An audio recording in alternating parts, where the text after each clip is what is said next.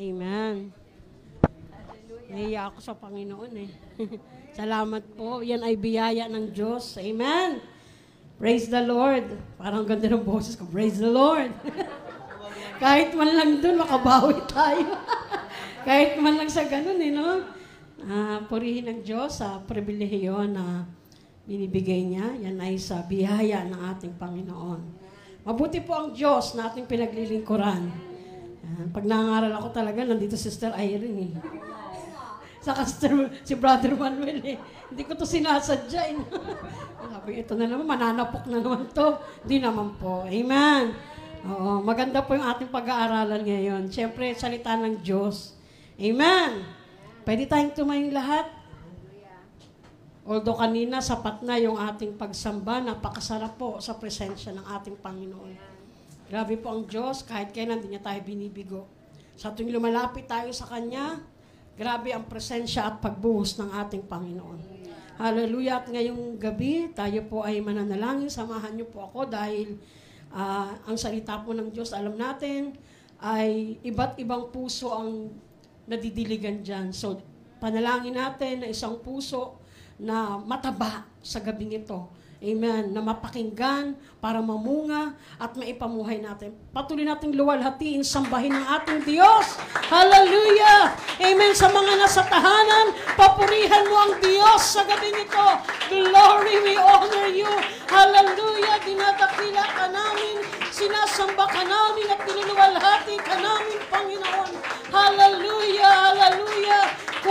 salita, Panginoon, para sa lahat ng iyong ginawa sa aming mga buhay. Hallelujah! Salamat, salamat, Panginoon. Hallelujah, hallelujah. Ama naming Diyos na buhay sa gabing ito.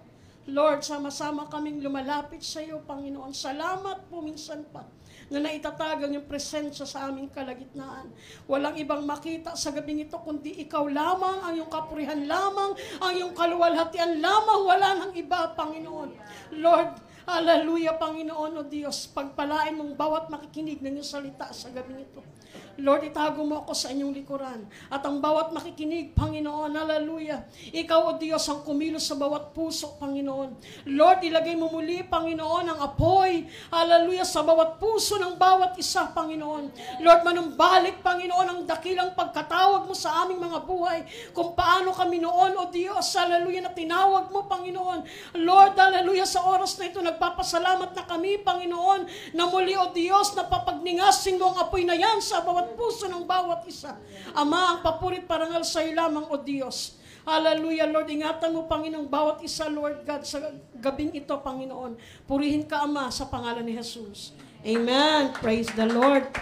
Pwede na tayo makaupo. Talagang ginagandaan ko yung praise the Lord. Amen. Inakabahan ako eh, na. Nakakakaba po dito. No, may ano ba rito? Praise the Lord. Ayan. Amen. At sa gabi nito, naalala ko po nung may face-to-face pa na pag-aaral. Ayan. Ah, si Jasmine po yun noon, grade 2, I think, ganun. Umuwi yan. Sabi niya, Mami, sulat mo nga yung ano, paano magpatanggap sa Panginoon. Sabi niya sa akin. Sabi ko, bakit? Kasi ano eh, mami, meron akong sinisharean dun eh, sa, ano, sa mga klase ko, grade 2, no. Tapos, ah, kasi mami, meron dun, ang gugulo nila, alam mo yun. Ah, talagang parang may kulang sa kanila, ganun. Sabi ko, sige, sabi ng daddy niya, o sige, akin yung notebook mo. Yan, pina, pinasulat kay pastor. Grade 3, grade 4 siya. Pag nag, naghahatid ako, ang bigat ng bag.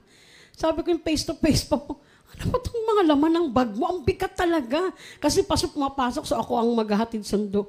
Ang sak talaga ng likod ko. Naku, nung tiningnan ko, dalawang Bible. Ito, anak ko, mag, mag, ano ba ito, mag, magdodoctorate ba ito ng ano? Sabi ko, ang daming Bible. Ba't dalawa yung Bible mo? Eh, ang kakapal pa po, Old and New Testament. Tapos doon sa isa pang ganun, kasi galang-ganon ko, tapos ganun-ganon ko pa.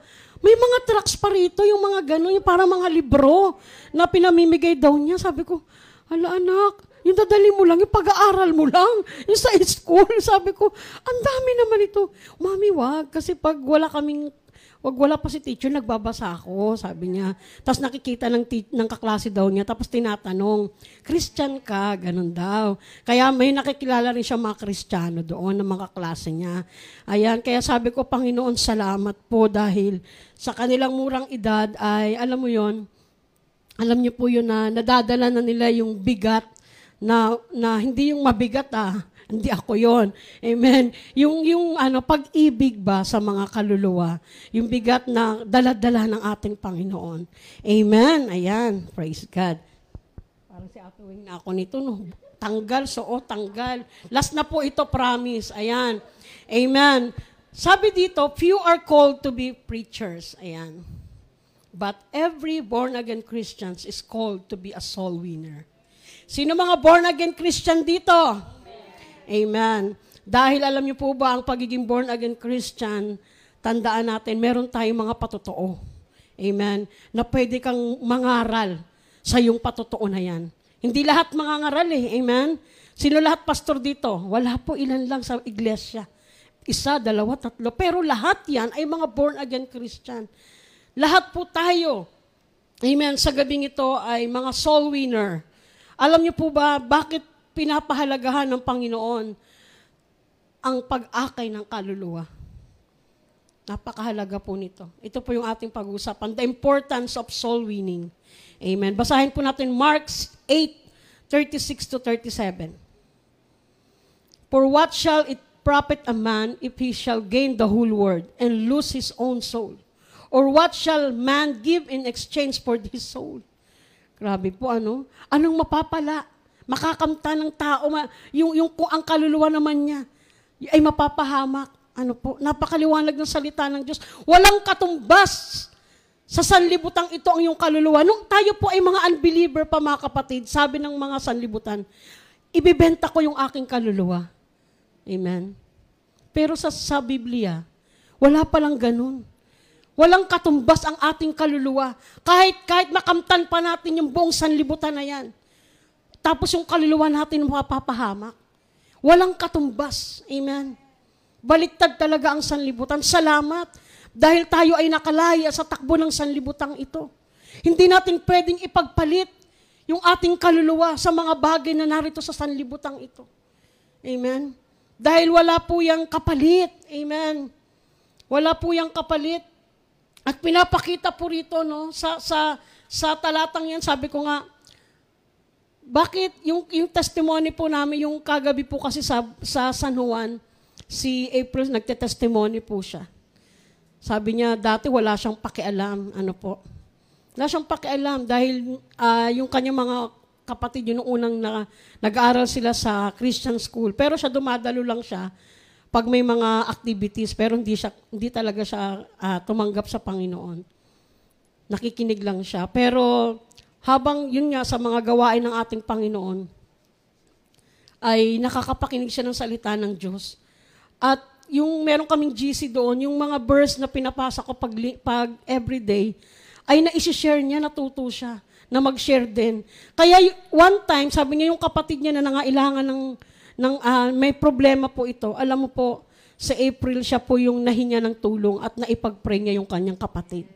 Biruin niyo po, sabi niya, tingnan mo te, dati wala akong pakialam. ba? Ah, wala akong pakialam maging sa sarili ko eh. Pero nung nakilala niya ang salita ng Diyos, kung gaano siya kahalaga sa harapan ng Panginoon, na meron palang nagmahal sa Kanya, meron palang bumili sa Kanya, ano po, meron palang nagbayad sa Kanya. Kaya nung, kasi pinag-aaralan doon yung, yung uh, about uh, salvation po, ano, yung mga pitong sangkap ng salvation, na sa kabila ng hinatulan na siya dahil kahit ito po ay babae, makita mo siya, may mga tattoo siya. No? Pero sabi nga, hindi natin siyang pwedeng usgan dahil yun ang kanyang nakaraan. Pero salamat sa Panginoon dahil yung babaeng ito, yung kanyang puso, yung desire ng kanyang puso na ibigay ang buhay niya sa Panginoon. Dahil na, nalaman niya na hindi pala siya walang kwenta, hindi pala siya baliwala.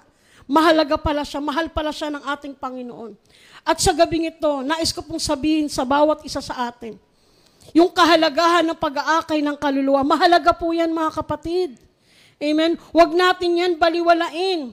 Dahil isa yan sa dahilan Amen. Kung bakit ang Ama ay nagplano ng kaligtasan. Dapat nating malaman yan. Dapat nating makita yan. Amen. At pinahalagahan niya to. Itong, itong pag, pag-aakay ng mga kaluluwa.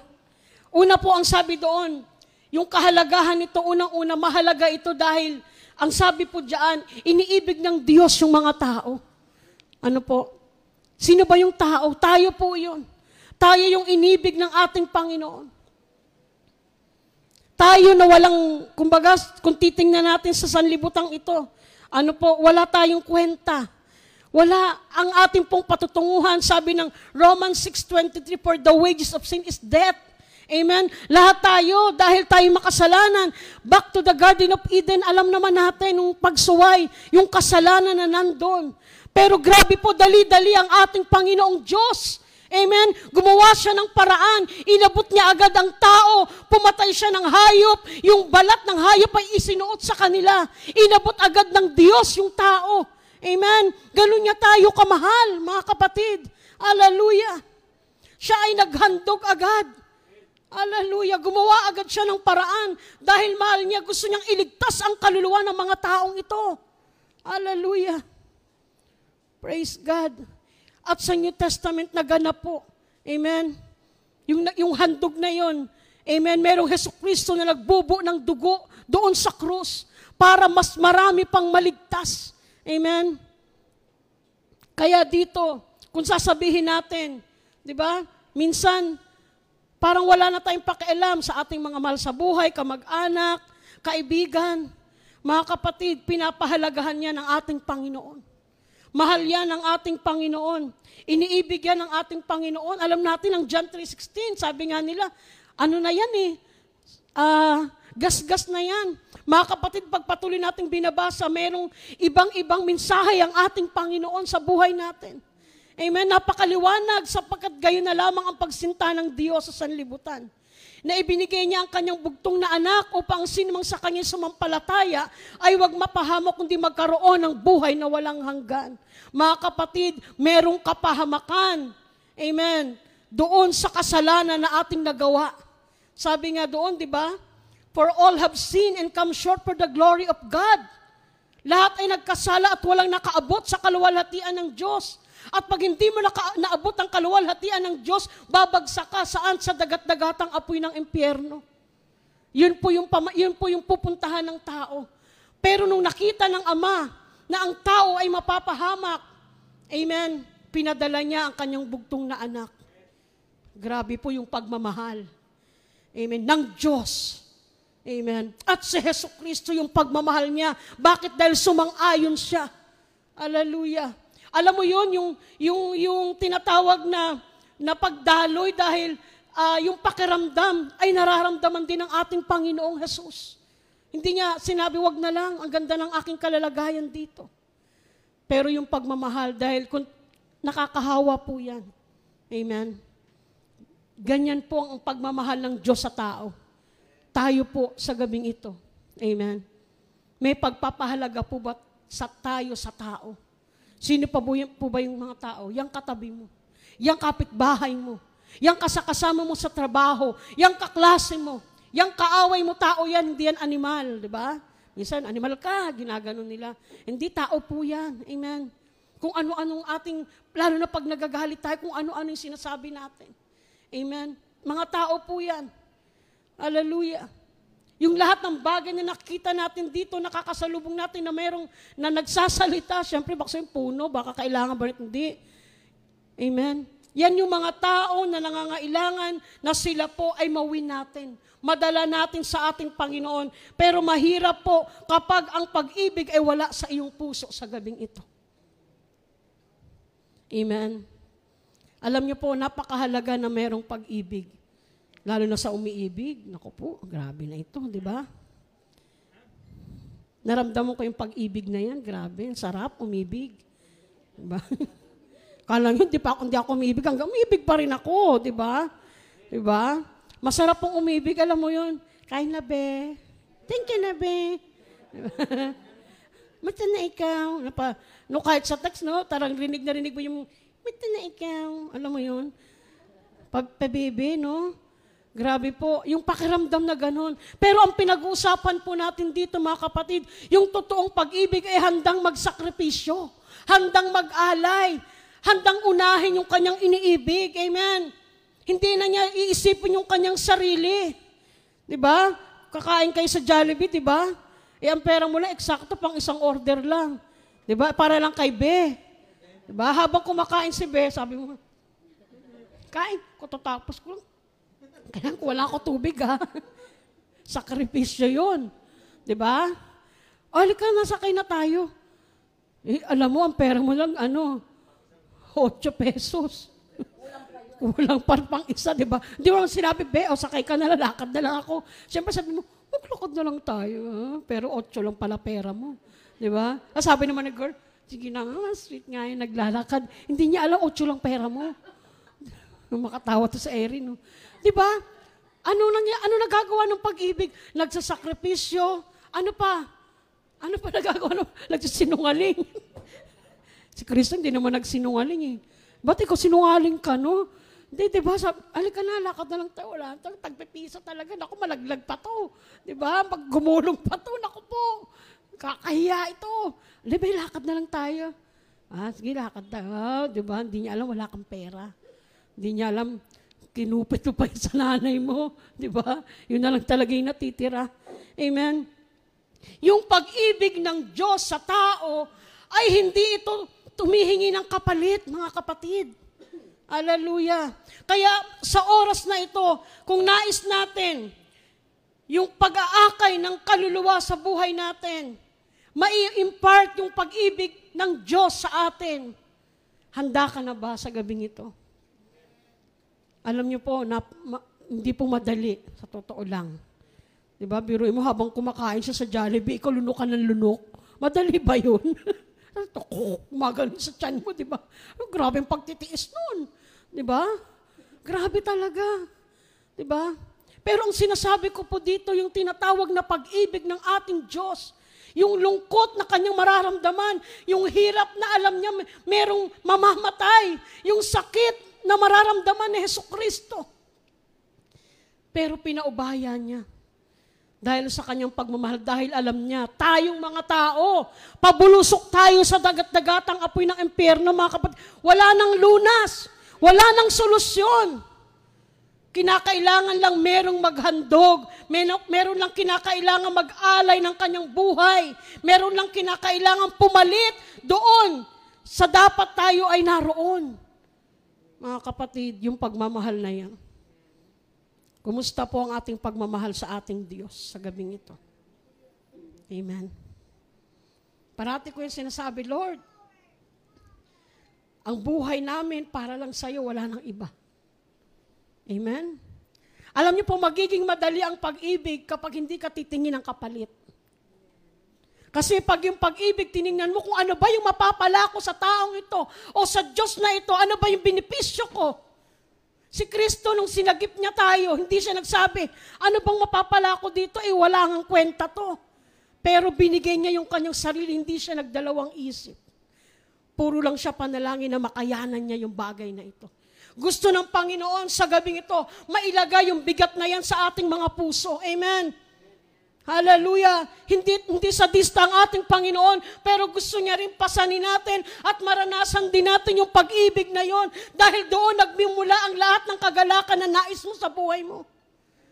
Hallelujah. Mga kapatid, hindi ka makakapunta doon sa kung gusto mo hanggat hindi ka nagbibigay ng pag-ibig o nagsasakripisyo para sa kapwa mo.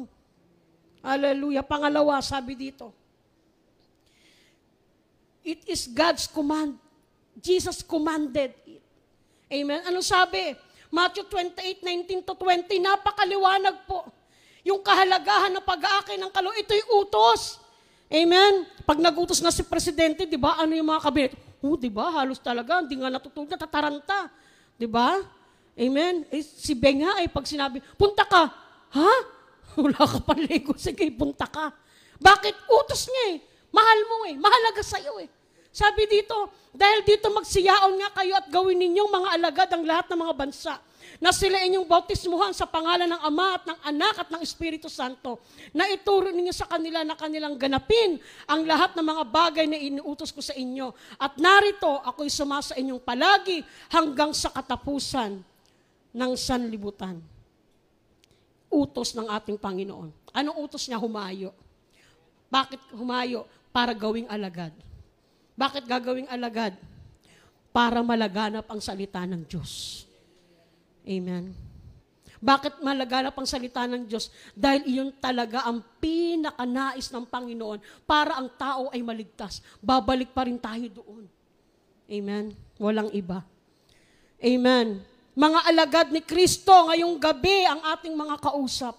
Mga born again. Amen. Nalaman ang story, ang buhay ng ating Panginoong Heso Kristo. Pero yung bigat ay hindi dala-dala. Ano po? Humayo tayo. Amen. Pastor, pahing ano, 1.5, punta ako ng Basilan. Ba- Basilan, doon kapit bahay mo, di mo mahayo, punta ka pa Basilan. Pag namatay ka pa, paburol ka pa. O lalong malaking gastos. Ay, dyan, sa katabi mo, o hayuan mo. Pastor, pahingin 2.5. Saka po, Mindanao naman. Diba? o, o, count, ano yon Bayan din? Ay, pareho lang. Salamat kapatid. 1.5 no, tumubo pa siya, no? Tumubos pa siya ng 1. Di ba? Pareho lang pala. Amen. Anong sinasabi dito mga kapatid? Napakahalaga po. Yung utos ng ating Panginoon. Biruin mo tayo, niligtas tayo, inalay ni Jesus ang kanyang buhay. Nung uutusan ka, sabi mo, we. Wait. Di nga. Totoo ba yan? Biruin mo. Diba? Sabi pa sa Spanish, ingrato. Amen. Ang sakit nun. Diba? Ang sakit nun. Biruin mo, laglag ka na, una-ulo ka. Pero biglang may sumagip sa'yo. Diba? Basag na sana yung bungo natin. Okay lang yung physical eh. Pero spiritual ang pinag-uusapan kapatid. Hiwalay sa ating Panginoon. Amen. Eternal separation from the Lord. Grabe, impyerno. Pero nung uutusan ka, sabi mo, wait. Hatid ko pa si Be. Marami pa akong gagawin. Hindi ikaw ang priority ko. Ang dami, no? Grabe, no? Diba? Kasi hindi ikaw. Ha? Mga kapatid, Amen. Baka nakakalimot tayo. Pag si Bombay, bayaran na, ang dami mong paraan. Lahat ginagawa mo kasi sisingiling ka. Pag umutang ka sa mga online, nagte-text na, natataranta ka na. Pero nung binasa mo na to, humayo ka. Mangaral ka. Gawin mong alagad. Di ba? Tugol-tugol pa naman darating si Kristo eh. Lalo na ngayong pandemic, ano? Magka-COVID ako? Ha? Pagagamot niya ba? Diba? Iba-iba. Diba? Pero hindi po pala. Susunod tayo, amen. Kasabihin natin, di ba? Kasi mahalaga po. Pag yung alagad po, ano bang ginagawa ng alagad? Yung alagad po, pag pinagbinasa natin ang Book of Acts na aming pinag-aaralan, ang mga alagad nananalangin. Ang mga alagad nag-aayuno. Ang mga alagad nagbibigay. Iipon ko to eh. Pangkam ko to ha. Saka pang ano ko to, be. Sino ba yung be na sabit ko talaga yun sa ano? Diba? Ang dami no. Nanay, tatay, be. Ah, kasama na siya doon no. Sa kinabukasan. Ah, mais ka, baka bugbugin kita dyan. Diba? Nananalangin, nagbibigay, ano pa? Humahayo. Nag Lilehans, nagpapatong ng mga kamay. Hindi siya ang nililehans ni Pastor parate. Kailan ka ba magbabago sa pangalan Jesus? Mabait talaga ni Pastor Edwin. Sobra. Sobra talaga. Sobra, sobra. Grabe talaga. Pero may hangganan yan. Mayos kayo. Hindi na kayo ikakasat alam mo gagawin sa inyo, tatadyakan kayo sa pangalan ni Jesus. Ha? ha? Talaga, action star ako eh. O, si Manuel tumitino na, sabi ni Manuel, oh. O, di ba? Napakabait. Di ba? Pero dito mga kapatid, ganun ang gawain pala ng mga alagad. Sabi doon, di ba? Yung mga alagad, humayo, gumawa para sa Panginoon. Take note mga kapatid, kamatayan ang magiging bunga pag ginawa nila to. Tumigil ba sila? Hindi. Hindi sila tumigil. May namatay na si Santiago, pinugutan na ng ulo. Tumigil ba sila? Hindi. Amen. Nagpadala pa ng dalawa-dalawa. Pumunta pa doon sa mga misyon. Hindi tumigil. Bakit hindi tumigil mga kapatid? Dahil ang mga taong ito, alam nila ang ginawa ng Panginoong Jesus sa kanilang mga buhay. Alam nila wala naman talagang patutunguhan. Walang kwenta ang buhay na to kung wala, kay, wala ka kay Kristo. Kaya nga sabi ni Pablo, for me to live is Christ, to die is gain. Hallelujah. Ano ang ano ang mapapala mo sa sanlibutan ito? Makamtan mo ang lahat kung mapapahamak naman ang iyong kaluluwa. Walang walang kwenta ang lahat. Matutulog tayo, hindi natin alam, gigising tayo. Ano yung mga pagmamayari natin, nasaan? Pero alam mo bang totoong kayamanan natin? Yung mga bagay na ginagawa natin para kay Kristo. Amen? Hallelujah. Kaya ngayon, mga kapatid, napakahalaga po na sundin natin ang, ating, ang utos ng ating Panginoon. Hallelujah, dahil yung utos na yon mga kapatid, merong kalakip na pamasahe, may kalakip na pagpapala. Yung utos na yun, hindi ka pababayaan dahil ang sabi ng Panginoon, kahit saan ka pumunta, hindi ko kayo pababayaan. Hallelujah, bakit ka matatakot? Amen. Bakit pipiliin mo pa si Judas ka sa kay Kristo? Bakit pipiliin mo si Kristo ka sa kay Kristi? Amen. Si Jesus para kay Christopher. Baka sabi niya may bias ako, puro na lang babae. Amen. Mga kapatid, hallelujah, mga alagad. Praise God. Walang pinangako sa kanila si Kristo. Pag sumunod kayo sa akin, may sa ito, bahay mo saan ka, kamelya ka o nobali? Anong gusto mong sasakyan? Walang ganon. Naglalakad sila, alam mo, ilang kilometro? 280. Grabe po. Kapit-bahay nga lang natin tayo makapuntay, di ba? Hindi natin makakbangan. Ligtas ka pa ba? Amen. Bakit? Dahil yung bigat, hindi natin nadala. Tinanggap lang natin siya, Panginoon, no? Panginoon, Hari. Di ba? Ganun lang.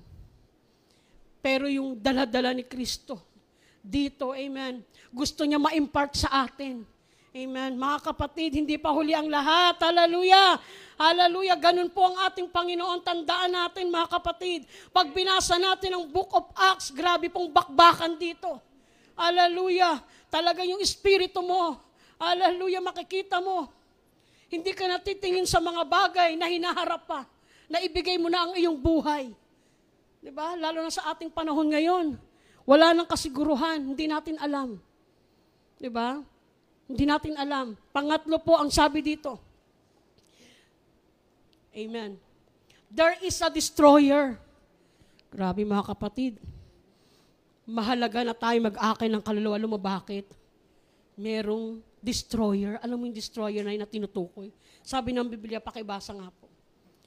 Hindi po marito ang magnanakaw, kundi upang magnakaw at pumatay at pumuksa. Ako'y naparito upang sila'y, o doon tayo, magkaroon ng buhay at magkaroon ng kasaganaan ito. Si Satanas po ang tinutukoy na yan. Ang nais niya po ay nakawin, pumatay at pumuksa. Amen. Ikaw, tayo yon. Hallelujah. Kaya yung mga tao na nakapaligid sa atin, tayo mismo, maaring yan ay patayin nakawan, amen, puksain ni Satanas.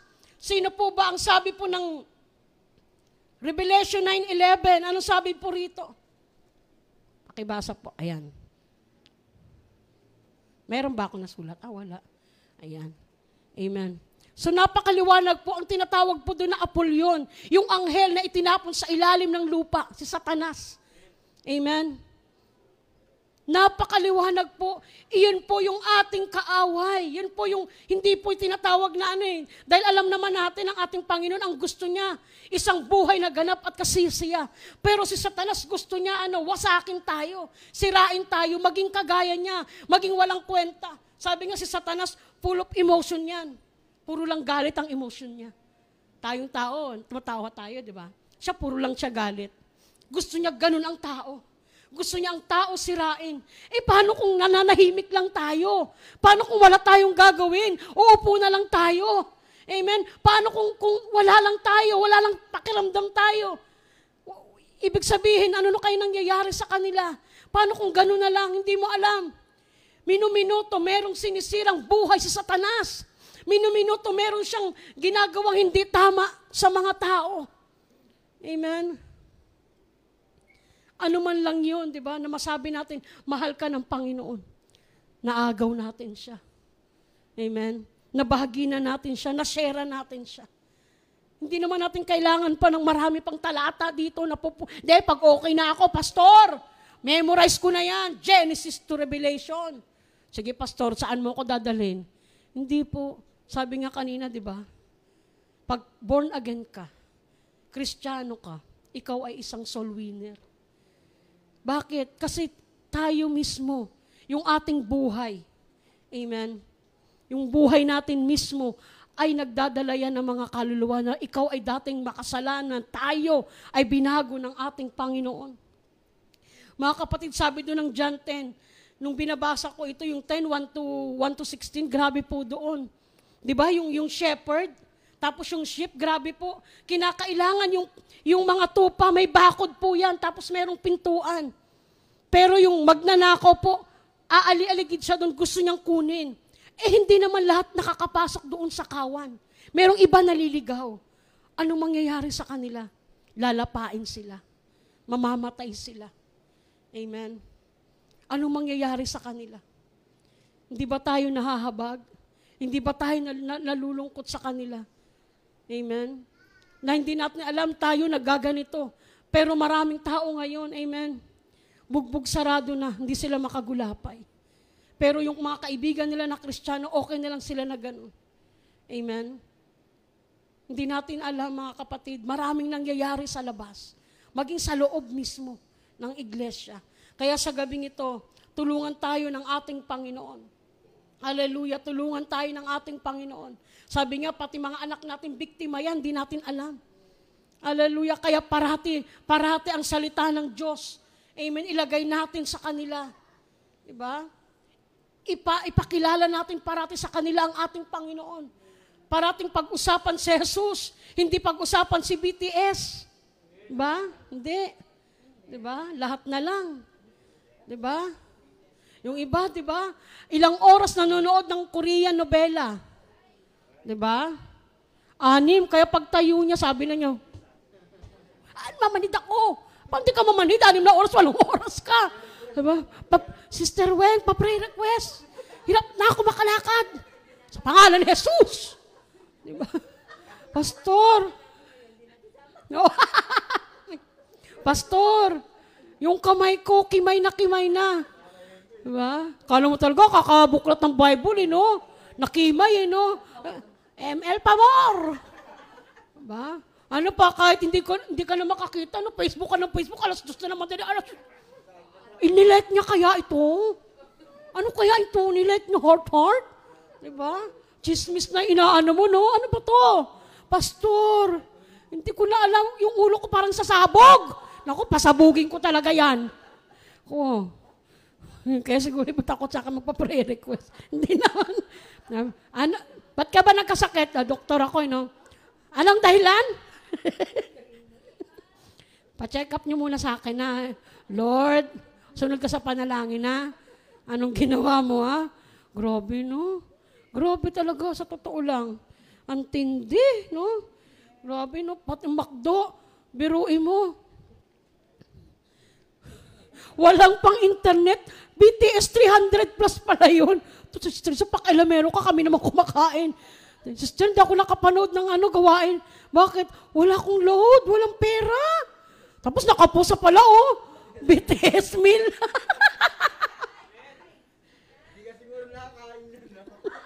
ano ba yung hamburger lang din naman sa nuggets?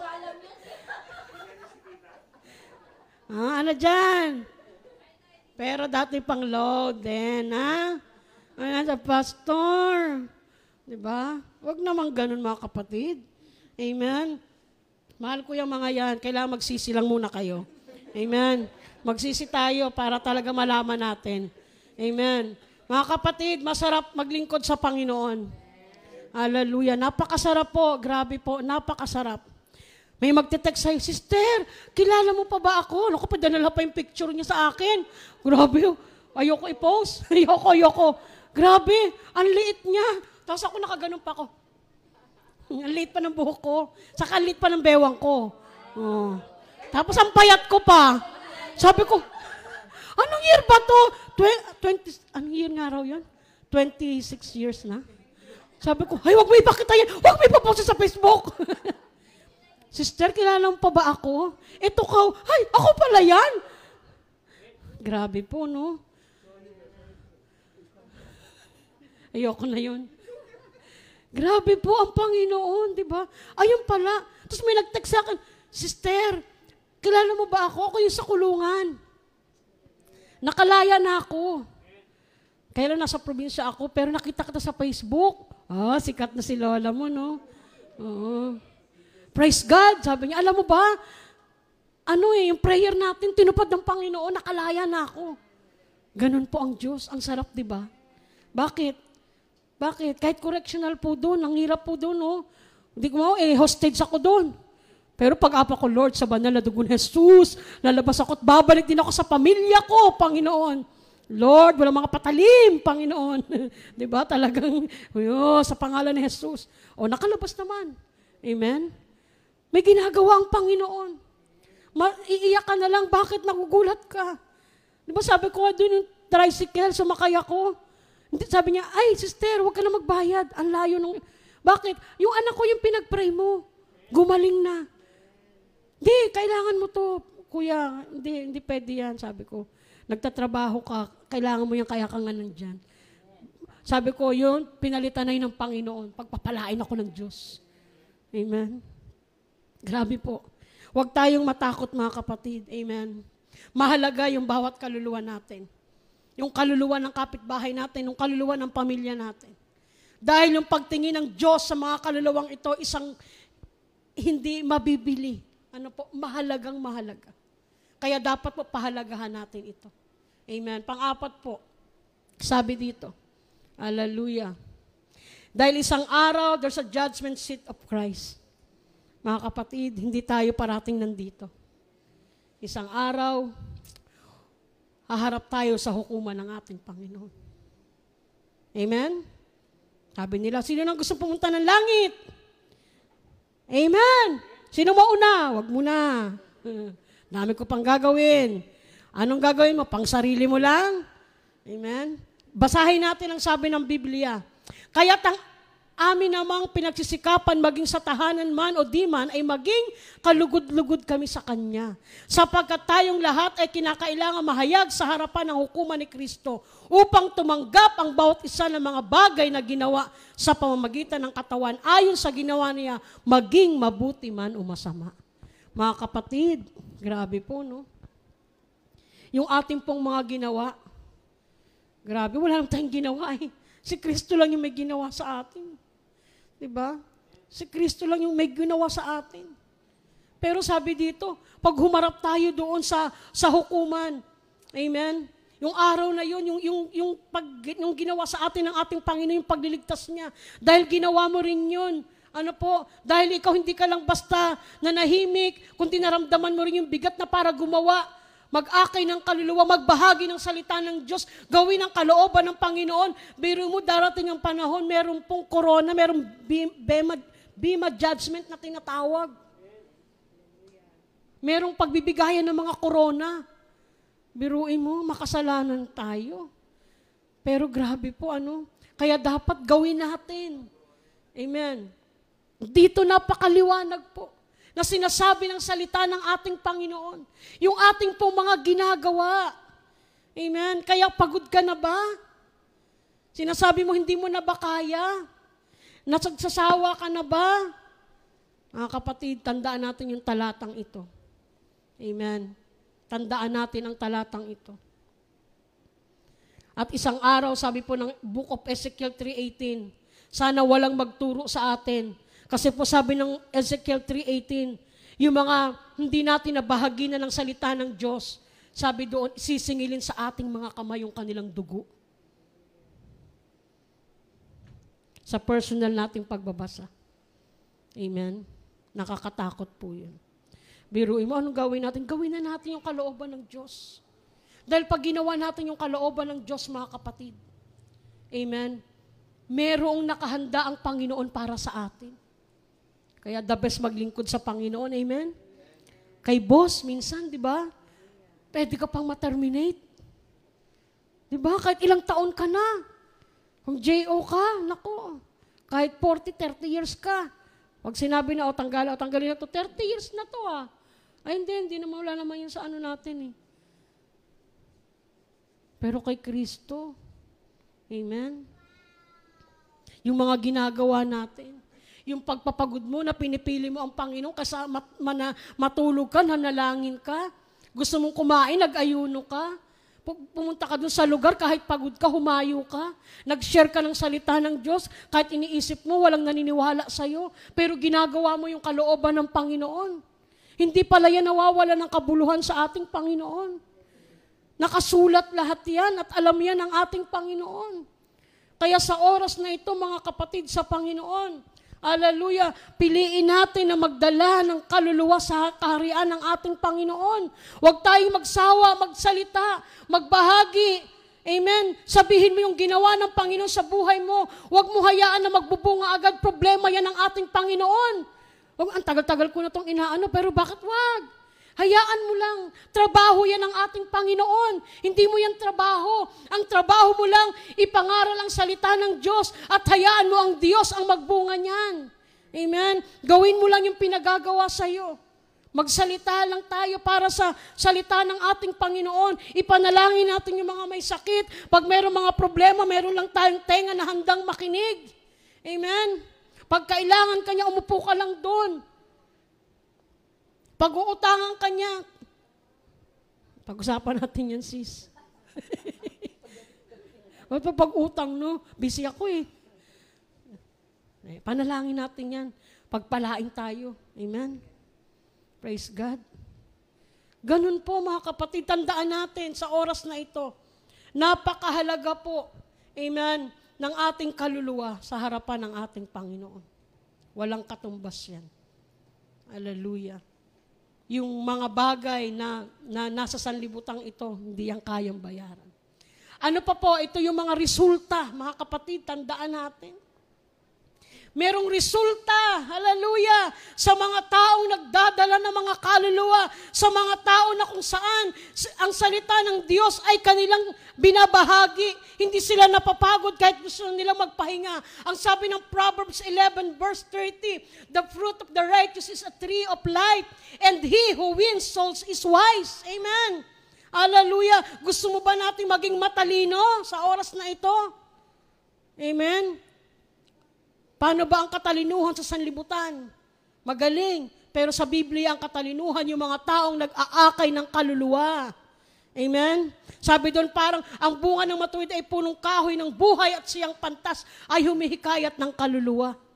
Grabe yung pala yung mga matatalino.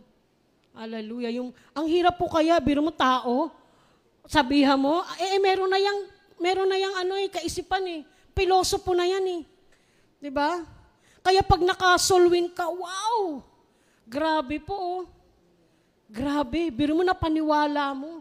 Hindi mo nakikita. Pinapaliwanag mo si Kristo sa buhay niya. Hindi nakikita. Di ba? Pero nga, daming mga paliwanag, you know? Mga tao naniniwala bakit? Pera eh. Di ba? Scam. Kay, kay Kristo, paliwanag mo. Eh, Di ba? Pero hindi mo alam yun ang kayamanan. Amen. Pangalawa po, those who are wise shall shine like the brightness of the permanent, and those who turn many to righteousness like the stars forever and ever. Grabe, mga bituin na nagnining, bituin, may ningning talaga to. Gusto mo manatili na ikaw ay nagniningning. Ano po? Napakaliwanag. At silang pantas ay sisilang na parang ningning ng langit. At silang mga babalik ng marami sa katwiran ay parang mga bituin magpakailanman. Biruin mo yun, nahihikayat mo sa katwiran ng Diyos. Grabe mga kapatid. para kang bituin. Amen? Kaya pag nakikita ka nila, sister, nagliliwanag ka. Dahil totoo naman. Ganda ng mata mo, sister. Huh? Diba? Bakit? Biruin mo dahil ginagawa mo yung kalooban ng Diyos. Marami kang nasisharean. Marami kang na, na, nasasalita patungkol sa ating Panginoon at sila ay nahihikayat. Grabe po, yan pala ang gusto nyo, maging sikat ka, may for, forever ka talaga, gusto maging matalino ka. Ay, ito pala ang susi. Amen. Mahalin natin yung mga kaluluwa, akayin natin yung mga kaluluwa para kay Kristo. Yung last po, Ate Ena. Those who sow in tears shall reap in joy. He who continually goes forth weeping, bearing seed for sowing, shall doubtless come again with rejoicing, bringing his sheaves with him. Grabe po, so much joy, mga kapatid, yung kagalakan na hindi mo ito maipaliwanag. Hallelujah. Tayo na tayo, iniiyak natin sila. 'Di ba? Isang araw mga kapatid, magbibigay sila ng kagalakan sa atin. Grabe po, no? 'Di ba? Makikita natin, 'di ba? Wala tayong maraming pera. Pero pag sinabi may tumanggap sa Panginoon, hallelujah! Praise God! Sabi ng Biblia, libong anghel ang nagagalak sa kalangitan, isang kaluluwa lang. Wala ka namang, walang perang binigay sa iyo, pero umuwi ka. Amen, yung tao na nag-amin ng kanyang kasalanan, na bumalik loob sa Panginoon. Pastor, ito po ako. Gusto ko na po talaga makilala si Kristo. Alam mo yun, habang nagmumotor kami, ang saya-saya, ang sarap sa pakiramdam. Diba? Iba yung pakiramdam. Alam niyo po, iba. Diba yung mga kaluluwa, sabi nga, para yung mga sanggol, pag may naliligtas sa church, ang saya ng church. Mga sanggol sila nagbibigay ng kagalakan sa iglesia. Kaya pag ano, wala nang sanggol dito, mga matatang, away-away na yan. wala nang mga bago. Hmm? Diba? Pero pag may dumating na bagong ligtas, ang saya, nagkakaisa. Amen. Mga kapatid, huwag tayong titigil. Amen. Hallelujah. Kung ano yung pinasimulan mo noon, tapusin natin yan. Ang apoy mo sa Panginoon, kahit wala kang kasama, humahayo ka, nagsishare ka, ulitin natin yan. Salamat sa pandemic na ito, maraming naabot ang salita ng Diyos. Alam mo, nagpapasalamat ako. Dahil yung pandemic, ang daming Bible studies. Hindi lang Pilipinas ang naabot, iba-ibang bansa. Amen? Ang naabot ng salita ng Diyos sa pandemic. Salamat sa Panginoon. Nakikita ko na ang pandemic na ito isang pagpapala sa mga Kristiyano. Hallelujah. Bakit? Dahil hindi mo masyera noon, itatag mo lang siya, wala siyang magagawa, manonood siya kukumbiktahin siya ng Panginoon. Amen! Hindi kagaya nun, share ka share, ayaw. Ngayon, itag mo, itag mo, itag mo. Wala siyang magagawa. Bakit? Kasi pandemic, baka magka-COVID siya eh. Tatakot siya, ay dito na ako sa Panginoon, kay Jesus ako, hallelujah, hallelujah. Di ba? Dito na ako, Panginoon, dito na ako sa salita ng Diyos. Kaya may pagpapala, amen. Tingnan natin na positibo ang pangyayaring ito para makagawa tayo para kay Kristo. Kung hindi mo tinitingnan na positibo ito, mananatili ka lang sa iyong upuan at darating mo na lang, makikita mo na lang sarili mo, nanghihina ka na, nanlulupay-pay ka na, wala ka nang magagawa at sabihin mo, ito ba talaga ang plano ng Diyos? Plano mo yan, hindi ang plano ng Diyos. Plano mo lang umupo at huwag makinig. Amen. Pero sa gabing ito, ang sabi ng Panginoon, Nais niya muli punuin ka. Hallelujah. Nais muli ng Panginoon ilagay ang bigat dyan sa puso mo, sa mga kaluluwa. Mga kapatid ng si Kristo, umakit sa bundok, nakita niya mga tao siya nagdalang habag. Hallelujah. Ang ating Panginoon, yung passion sa kanyang puso. Hallelujah. Mga kapatid, ganun tayo. Pag nakakakita tayo, alam niyo po, pag nakita ko nung yung, yung sa yung ambulance, tapos yung sa punerarya, naligtas kaya ito. Sa ambulance, Lord, pagalingin mo siya. Lord, nakakilala kaya sa iyo, Panginoon.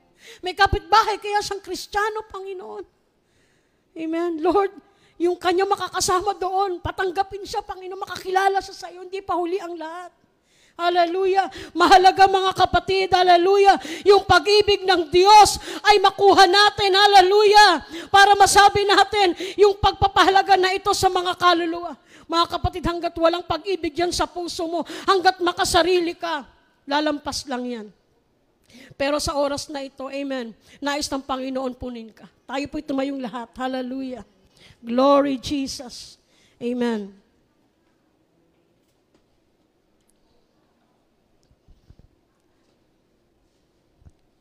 Hindi pa huli ang lahat, mga kapatid. Napakasarap po. Napakasarap na gumawa para sa Panginoon. Amen. Dahil hindi po ito yung buhay natin.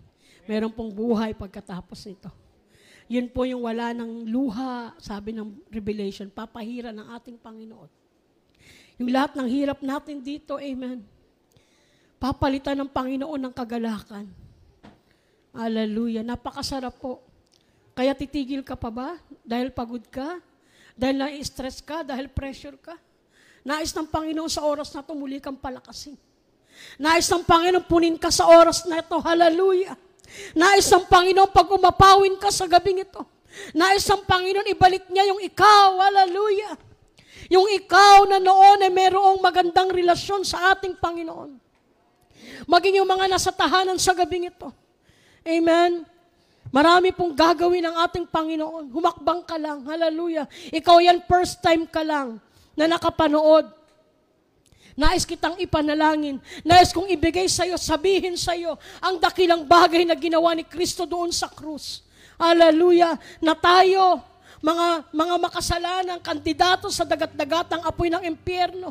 Pero merong tumayo para sa atin. Ang sabi niya, pinawalang sala na yan. Amen. Ganun ang ginawa ni Kristo. Hallelujah. Inalis ka niya doon sa selya elektrika at si Kristo ang naapo doon at nabayubay doon sa krus. Mga kapatid, nais mong tanggapin ng Panginoon, simple lang. Aminin mo na ikaw ay makasalanan. Pangalawa, tanggapin mo siya bilang Diyos at Panginoon ng iyong buhay. At pagsisihan mo ang iyong kasalanan. Kung ikaw yan, sumunod ka sa panalangin ito, sabihin mo, Panginoong Jesus, sa oras na ito, ako po'y lumalapit na isang makasalanan. Panginoon, inaamin ko po, ako'y nagkasala laban sa iyo. Panginoong Jesus, binubuksan ko po ang aking puso at tinatanggap kita bilang Diyos, Hari at Panginoon ng aking buhay. Salamat sa kapatawaran at sa buhay na walang hanggan. Ito po ang aking panalangin sa pangalan ni Jesus. Amen.